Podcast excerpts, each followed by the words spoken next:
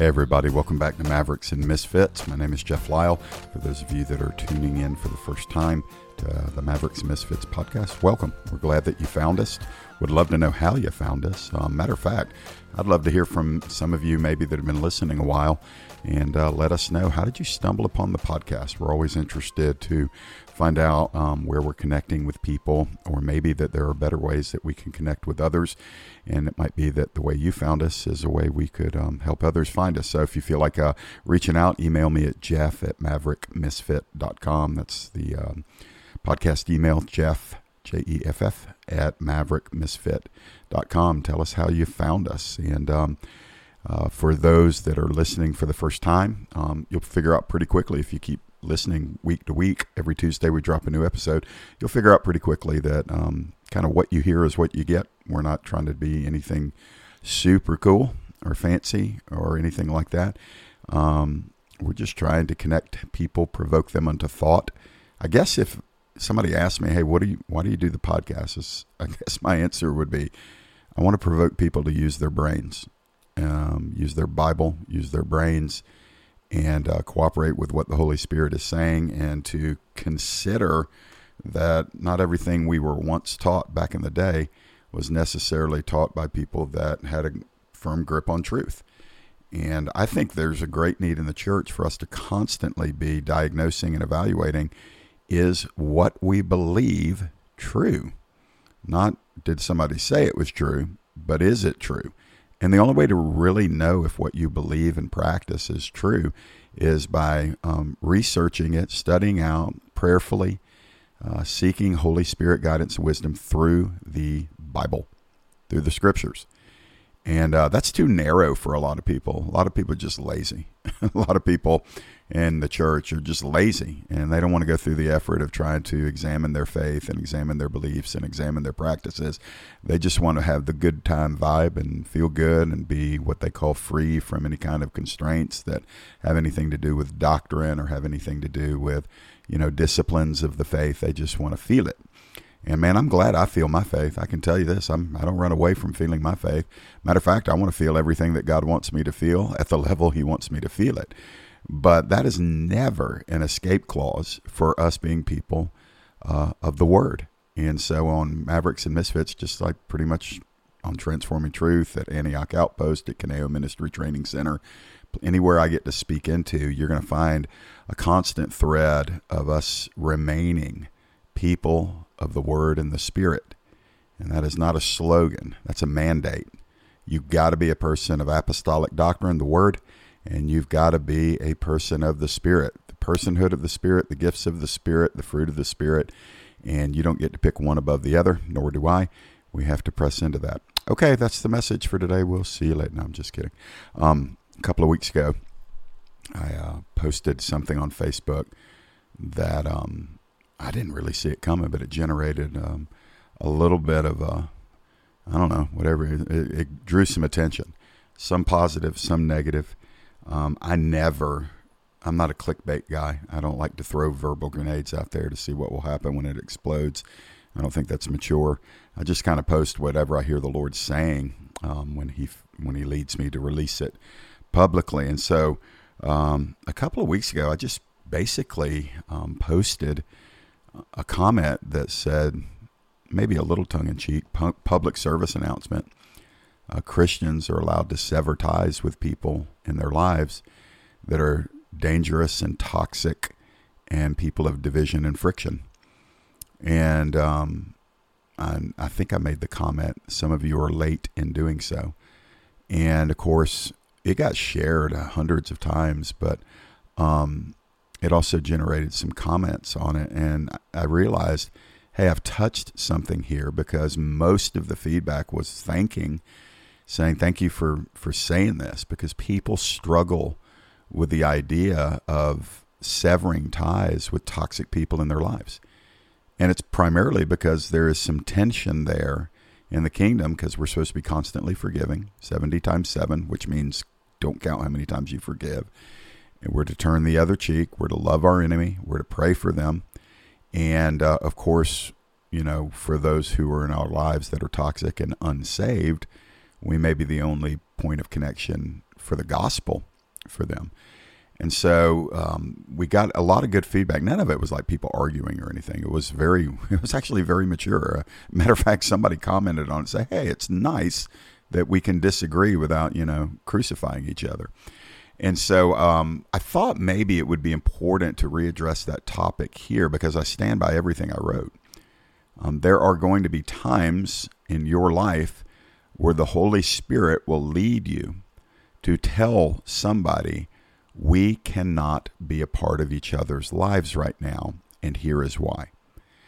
Um, the the danger in saying that is it could permit wounded, orphan spirited people to hide from every challenging relationship in their life. And of course, that's not what I'm saying.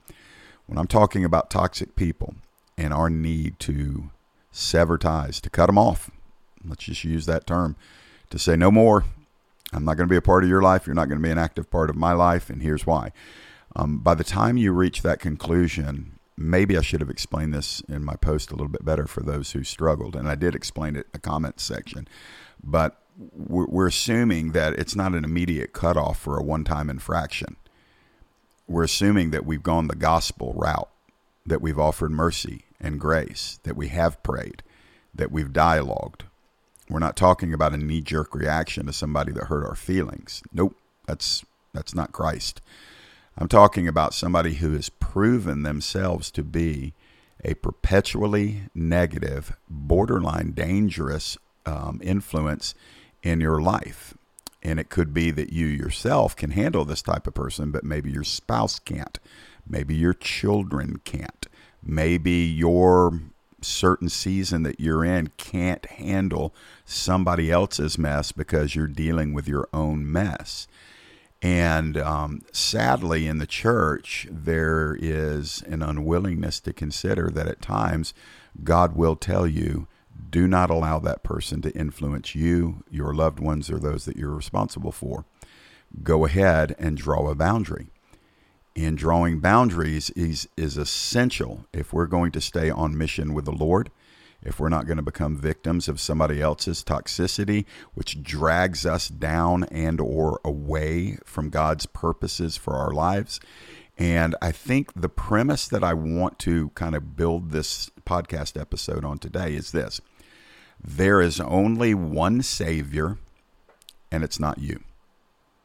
There is nothing in Scripture that tells me that the responsibility for somebody else's life and walk with the Lord or even their salvation is completely dependent on me laying down myself on a perpetual basis so that the hope might be that this person will start acting according to the gospel one day.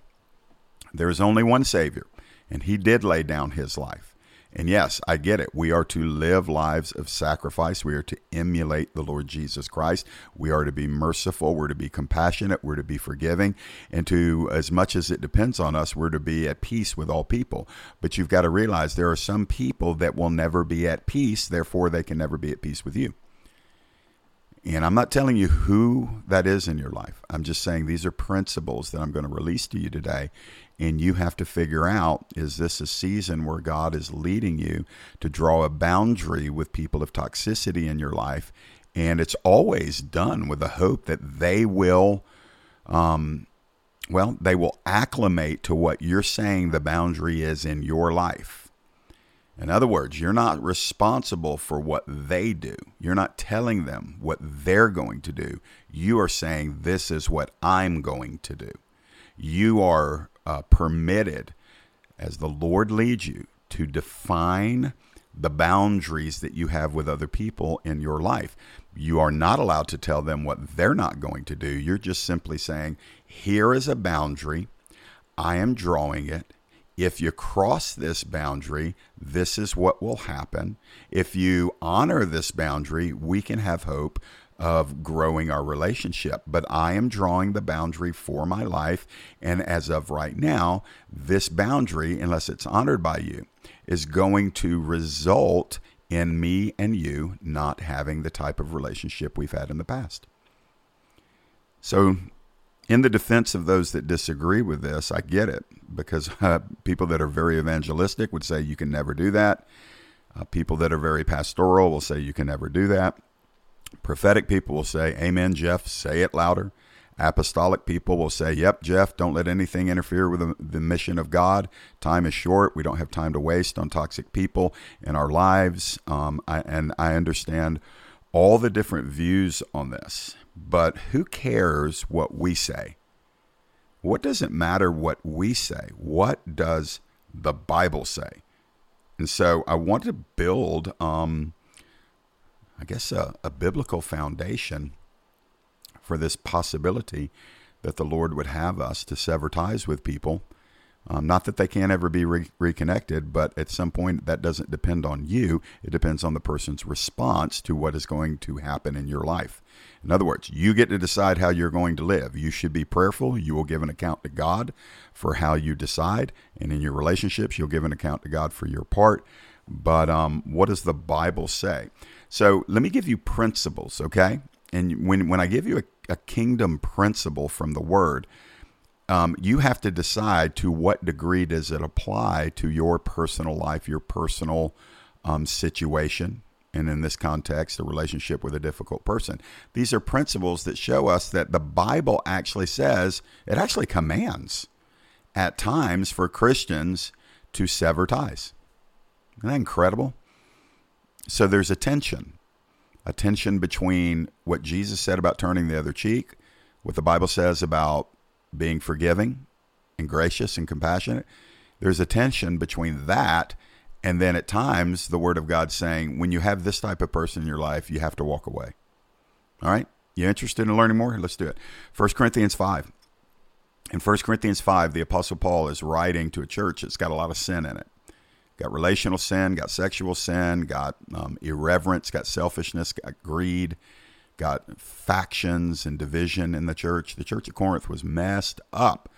And he writes in chapter 5, verse number 9 through 13, he says, I wrote to you in my letter not to associate with sexually immoral people. Okay, right there, Paul is talking to Christians and telling them, in the letter I wrote you last time, I, I told you, don't associate with sexually immoral people. Then in verse 10, he clarifies, he says, not at all meaning the sexually immoral of the world or the greedy or swindlers or idolaters, since you would need, to go out of the world. So he's saying, I'm not telling you to isolate yourself from unsaved sinners in the culture and you can't come near them. He said, in order to do that, you'd never you'd be able to leave the house. You'd have to live on another planet.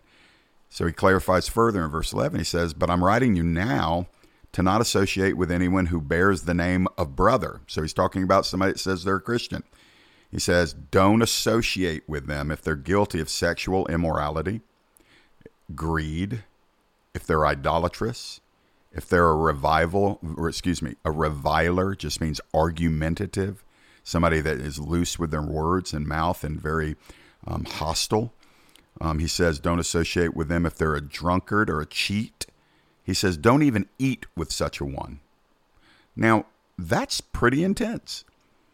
Paul is here giving this kingdom key in 1 Corinthians chapter 5 that we are absolutely commanded to draw lines and boundaries of separation with people that call themselves Christians but live in open patterns patterns of sinful behavior. That may sound legalistic to you, but I, there's no other way to interpret that. That's what the Bible says. It's not practiced very often, which is all the more the reason why a Facebook post saying, "Hey, you may need to cut some people off in your life." It's you know by some like, "Wait a minute, man, that doesn't sound like Jesus to us." Well, it's because we don't really know the Word of God. Paul says this. He says in that same passage, in, in the next verse was verse twelve of 1 Corinthians five. He says, "What do I have to do with judging outsiders? Is it not those inside the church whom you are to judge? God judges those."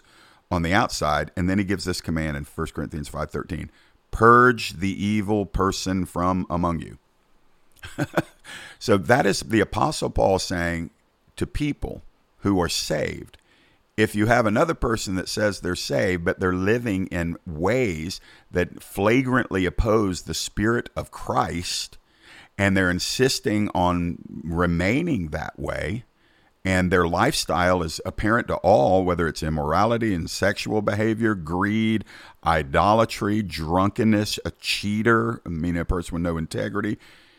Paul says, purge them from among you. So, right off the bat, you actually have a command in Scripture that at times requires us to separate from people, and that's given to the entire church. Jesus spoke of a process by which you seek reconciliation with people who've sinned against you, that you do go after them.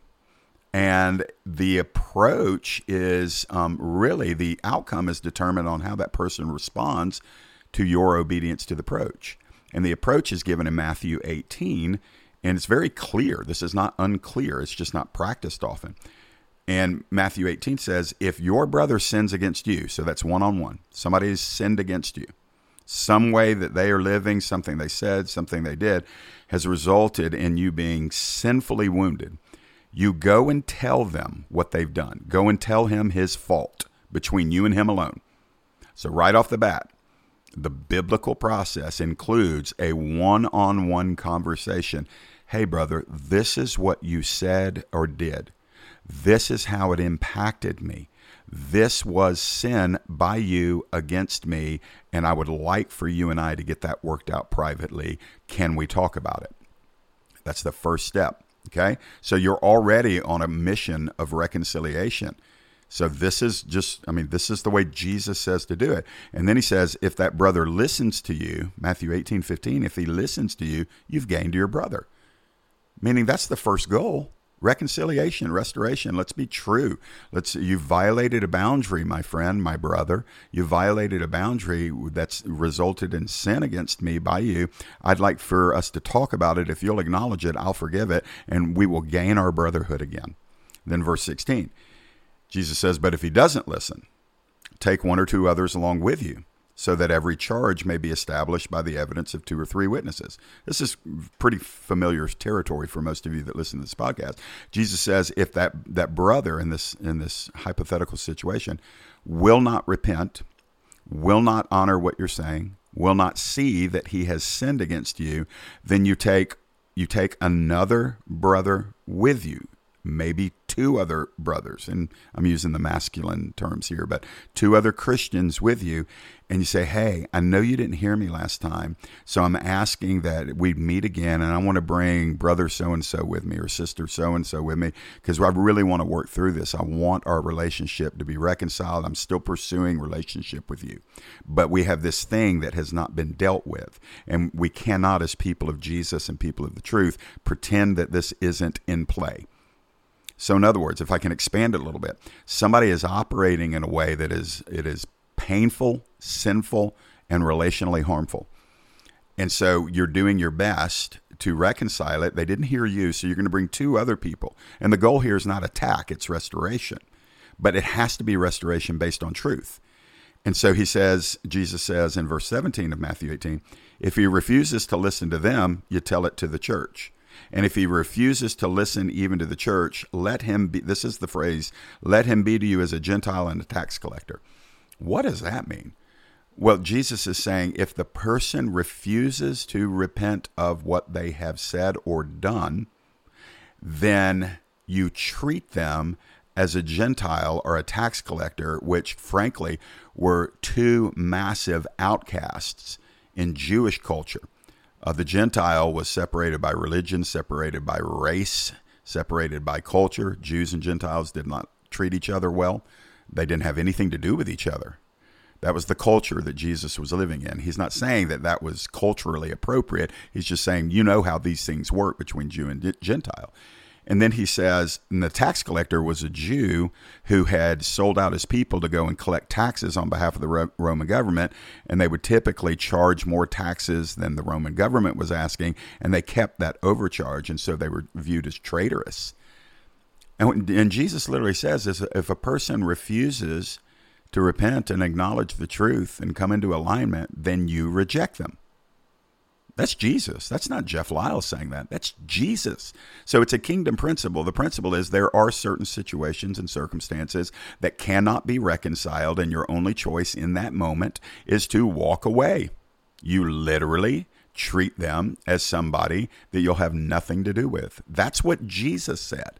Now, I think the understanding, based on, you know, I don't want to cherry pick one statement from Jesus, the understanding is if there is ever repentance by this person, if they will honor the boundaries that you've set up, if they will acknowledge their wrongdoing against you, then you welcome them back. But forgiveness and reconciliation requires an acknowledgement of the truth and an agreement about how things are going to be moving forward. And if one person chooses not to agree to that, you are not a prisoner of their refusal to decide. You get to walk away. You get to draw the boundary.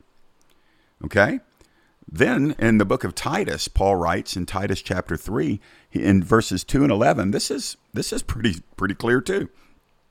He says as for a person who stirs up division, say toxic people, as a person as for a person who stirs up division, after warning him once and then twice, have nothing more to do with him. Plain as day. Knowing that such a person is warped and sinful, he is self condemned. So, Paul is writing and telling this to Titus, who is a leader in the church. He's saying there are people that are just bent on stirring up division. You need to warn them. Don't just warn them once, warn them twice. But if they do not change their ways, it is very clear what the Word of God says have nothing more to do with Him. And then it even tells you what the motivation of that separation is.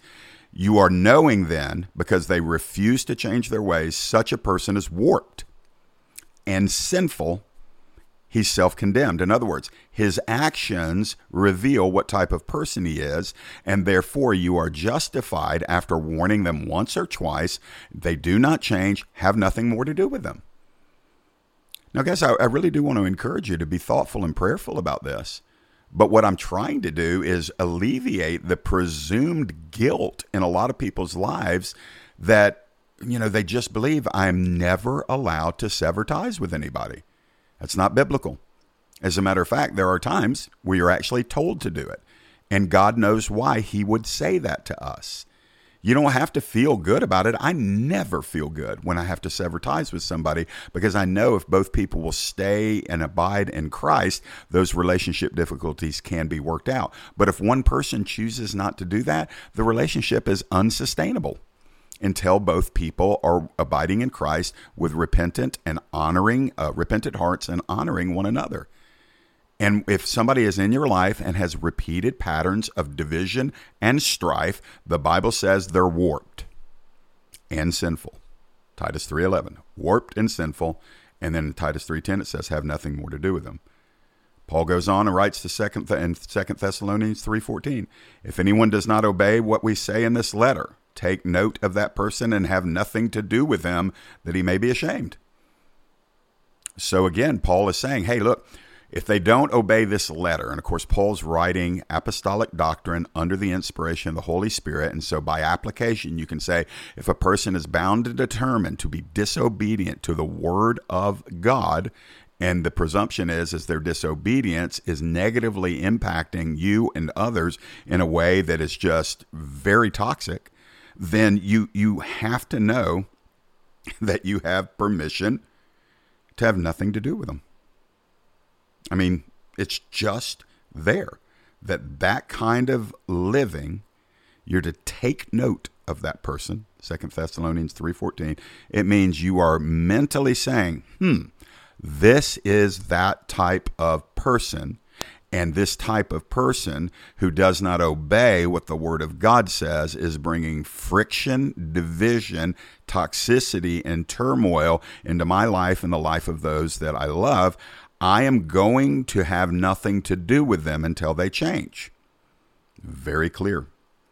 And then Paul writes again. It's very interesting to me that a lot of these verses are coming as an apostle instructing Christians and leaders how to deal with this stuff. So this is instructional. These are not like little side notes. Paul writes to the young pastor Timothy in 1 Timothy 1:19 and 20. He, he's continuing a thought and he says that people people walking with our Lord are holding faith and a good conscience meaning they're walking by faith, they're walking with a clear conscience before the Lord. And then he introduces a second group of people. By rejecting this, by rejecting the need to hold to the faith and living with a good conscience before God and man, some reject this principle and they make shipwreck of their faith. And then he names names. Oh, verse 20, 1 Timothy 1.20, among whom, among these type of people are these two guys, Hymenaeus and Alexander. So Paul says, hey, I'm going to tell you two guys that um, you don't need to have anything to do with, Timothy. Hymenaeus is the one dude and Alexander is the other dude. And Timothy would have been reading it. It's like, yeah, I know those two guys. And then listen to what Paul says. This is intense. Paul says of Hymenaeus and Alexander, I have handed them over to Satan that they may learn not to blaspheme. Wow.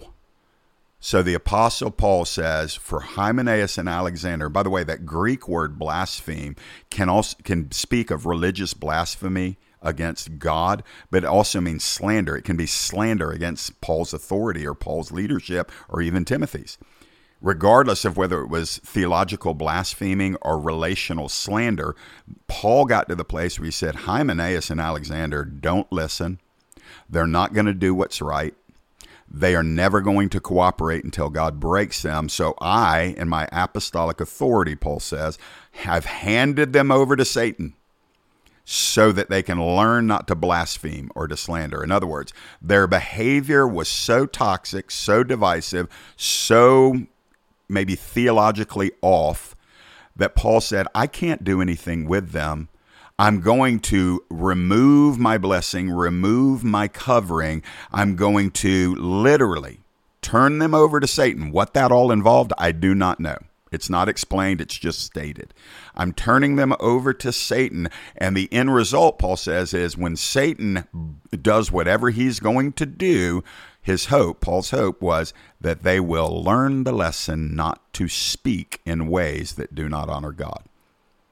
So my point in that one is this: if you're turning somebody over to Satan, that does that means you're not having coffee with them on Tuesday.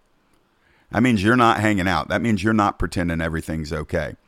That means you are not um, misapplying the call to turn the other cheek. It means you are using your spirit anointed mind to draw wise conclusions that these are among people who will not change. God is going to have to deal with them. And so, in essence, you release them to whatever needs to happen. And Paul, in apostolic authority, said, I'm, I don't know how to process this. I'm just going to tell you what the Bible says. I turn them over to Satan. That's intense, man. So if turning people over to Satan was something that Paul did, I think if you even dilute that a little bit, you can say there may be times, maybe we don't have the apostolic authority to turn people over to Satan, but you do have the Christian wisdom to say, this person's not going to change. I turn them over to the Lord, and the Lord will deal with them, but they will not be a part of my life until they change. Intense stuff, right? It's just so funny how you know our mushy, snowflakey kind of um, hypersensitive, like guy. you know the eleventh commandment is "Thou must always be nice." Um, like that's just made up stuff, guys. You got to read your Bible. We need the whole counsel of God. I'm going to do a podcast on the whole counsel of God because what happens is people latch on to one or two themes in the kingdom, and they make that the entire kingdom. And so, because they think the entire kingdom is be sweet, be evangelistic, make sure you do whatever you can do to win people to Jesus, never give up on anybody. And in a certain context, that, that stuff's right. But they, they inflate it so much that it eclipses all the other things that are said in the Bible, including the stuff I'm saying today. And so, love does not enable people to successfully live outside of the will and the ways of God. That's not love. That's enablement. You're actually helping them continue in unbroken patterns of relational sin. And by refusing to draw boundaries and say thus far and no more, you're actually permitting them to, to, to get away with living in such patterns of behavior that there's no incentive for them to repent because they think it's fine because everybody puts up with it. And so, what the Bible is teaching us here that sometimes, by the way, that, um, oh goodness, where was it? Um, yeah, that that verse Titus in Titus three eleven. Uh, or, or, or Titus 3.10 one of these said so that they may feel the shame of it They may feel the shame. Yeah, Second Thessalonians 3:14 says have nothing to do with him that he may be ashamed. That's in the Bible. So, in other words, when you cut them off, God wants them to feel the stigma of having been disassociated by you because of the way they've been behaving. We can't always live for people to feel pleasant. Love is not me always making you feel awesome about you. That is a that is a morphed, deformed view of love. Love is me seeking your highest good. And sometimes the highest good for people is that you have to tell them the way you're living and behaving and how you're impacting me and my loved ones and those I'm responsible for is sinful, and I'm not going to let you do it anymore. And God says they need to be ashamed. They need to feel that. And that just flies in the face of so much of what we hear in Christianity today because we think, oh man, Jesus would never make people feel bad about themselves which is just yet another foolish conclusion that is absolutely not supported by Scripture. Jesus constantly, get behind me, Satan. You think Peter felt good when he heard Jesus say that? Get behind me, Satan. What about James and John when they wanted to rain down fire on Samaria and Jesus looks at them and says, You don't know what manner of spirit you're of. And, and you know, you've got the Lord flipping tables and calling scribes and Pharisees snakes and vipers and full of dead men bones. That made people feel bad and yet we don't have any appetite for that in our culture. I'm not saying we need to go around and you know just be obnoxious and abrasive, but my goodness, if there's somebody in your life that's ruining your life, you may have solid biblical ground to dismiss them at least temporarily from your life until they feel the weight of what they've done and hopefully repent. Now, give me a few more minutes, okay? I typically am done by 30 minutes or so. Let me just go a couple more minutes. Proverbs 14 7 crystal clear. Throw one Old Testament verse in there. Proverbs 14:7. Leave the presence of a fool, for there you do not meet words of knowledge. Leave the presence of a fool. Now, the book of Proverbs describes the fool over and over and over again. Do a word search in your Bible app for the word fool and then just read all of the proverbs that talk about the fool. And you will be able to classify if this person in your life that is toxic that's an overused word but it's a good one because they're just some people who poison your life. They make you spiritually sick relationally sick emotionally sick mentally sick. And you keep welcoming them in and you never challenge them and you don't draw boundaries because you're afraid that you, you're operating in guilt. There's only one savior. It's not you there's only one sanctifier. It's not you. It, it's not you. You can't live with the responsibility of somebody's salvation resting on your shoulders or their sanctification resting on your shoulders. Maybe their salvation is to stop spiritually drafting behind you, hiding behind your salvation. Maybe they need to be thrust away and stand naked and trembling before the God that they're living in opposition to. Same thing for sanctification. You may have to cut them off if they're ever going to be sanctified because every time you just let them cross boundary after boundary after boundary, you're telling them it's okay with me. And by the way, they're aware of it. Sometimes it can even be as toxic as bullying or intimidation or any of that. And the Bible just says in Proverbs 14:7, if that person as described by scripture is clearly a foolish person or a fool, then the Bible says leave their presence. We call that cutting off. We call that walking away. This stuff is like even exhausting to talk about because I, I just feel the fight. I'm actually fighting for you, by the way. I'm fighting for you to come out from under guilt um, and a false expectation that God wants you to be someone you're not to be or to do something on a continual basis you're not to do. And sometimes the only thing, especially if a, a person in your family, and you got to listen, please there are other passages talking about marriage and grounds for divorce and all of that. You can't hijack this podcast and say, my spouse irritates the fire to me. They're never going to change. I'm leaving.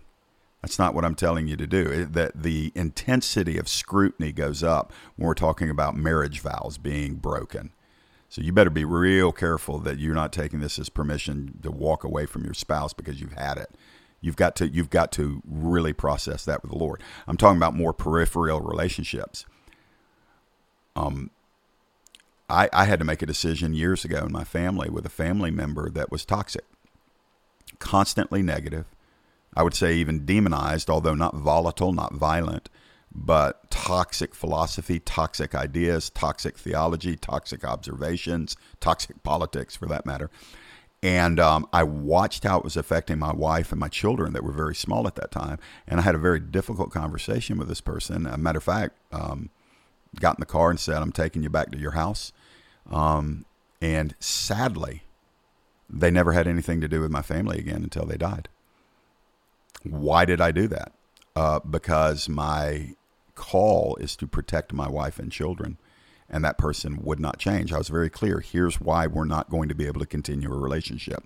Here's why I'm making this decision. Here's why at this point, until you change, you will you can have access to me, but you will not have access to my family. And uh, boy, I got blistered for that by other members of my family. But I tell you what, I come home and I look at my wife and my kids, and I know I did it for them. And I don't mind saying, "Good job, Jeff. You were a good husband and a good dad." very unpopular decision, but I did it. Um, yeah, let's just stop there. I was going to talk to you from Matthew 16 when Jesus uh, literally walked away from scribes and Pharisees. He rebuked them and he walked away. They were religiously toxic. He said, I got nothing to do with you anymore.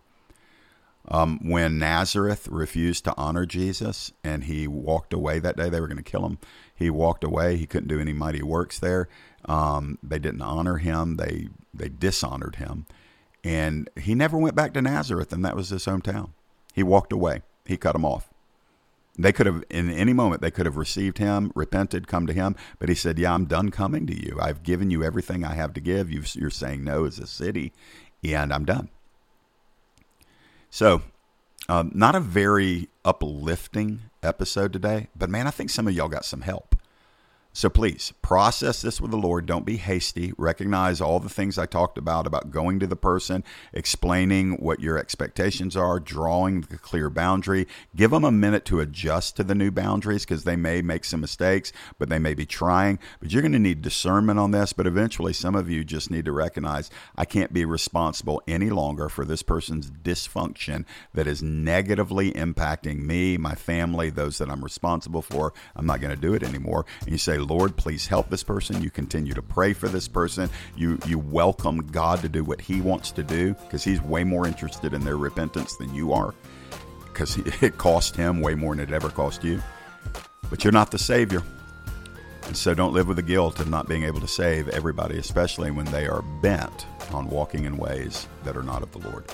Thanks for listening today. We'll talk to you next time on Mavericks and Misfits. Thanks for listening to today's episode of Mavericks and Misfits. If you were helped by what Jeff shared today, please take a moment to rate and review Mavericks and Misfits with Jeff Lyle on iTunes or Spotify. Your review helps us enlarge our digital footprint to reach more potential listeners every week. Also, please take advantage of the free written and video resources made available at transformingtruth.org. Join us again every Tuesday for a brand new episode of Mavericks and Misfits.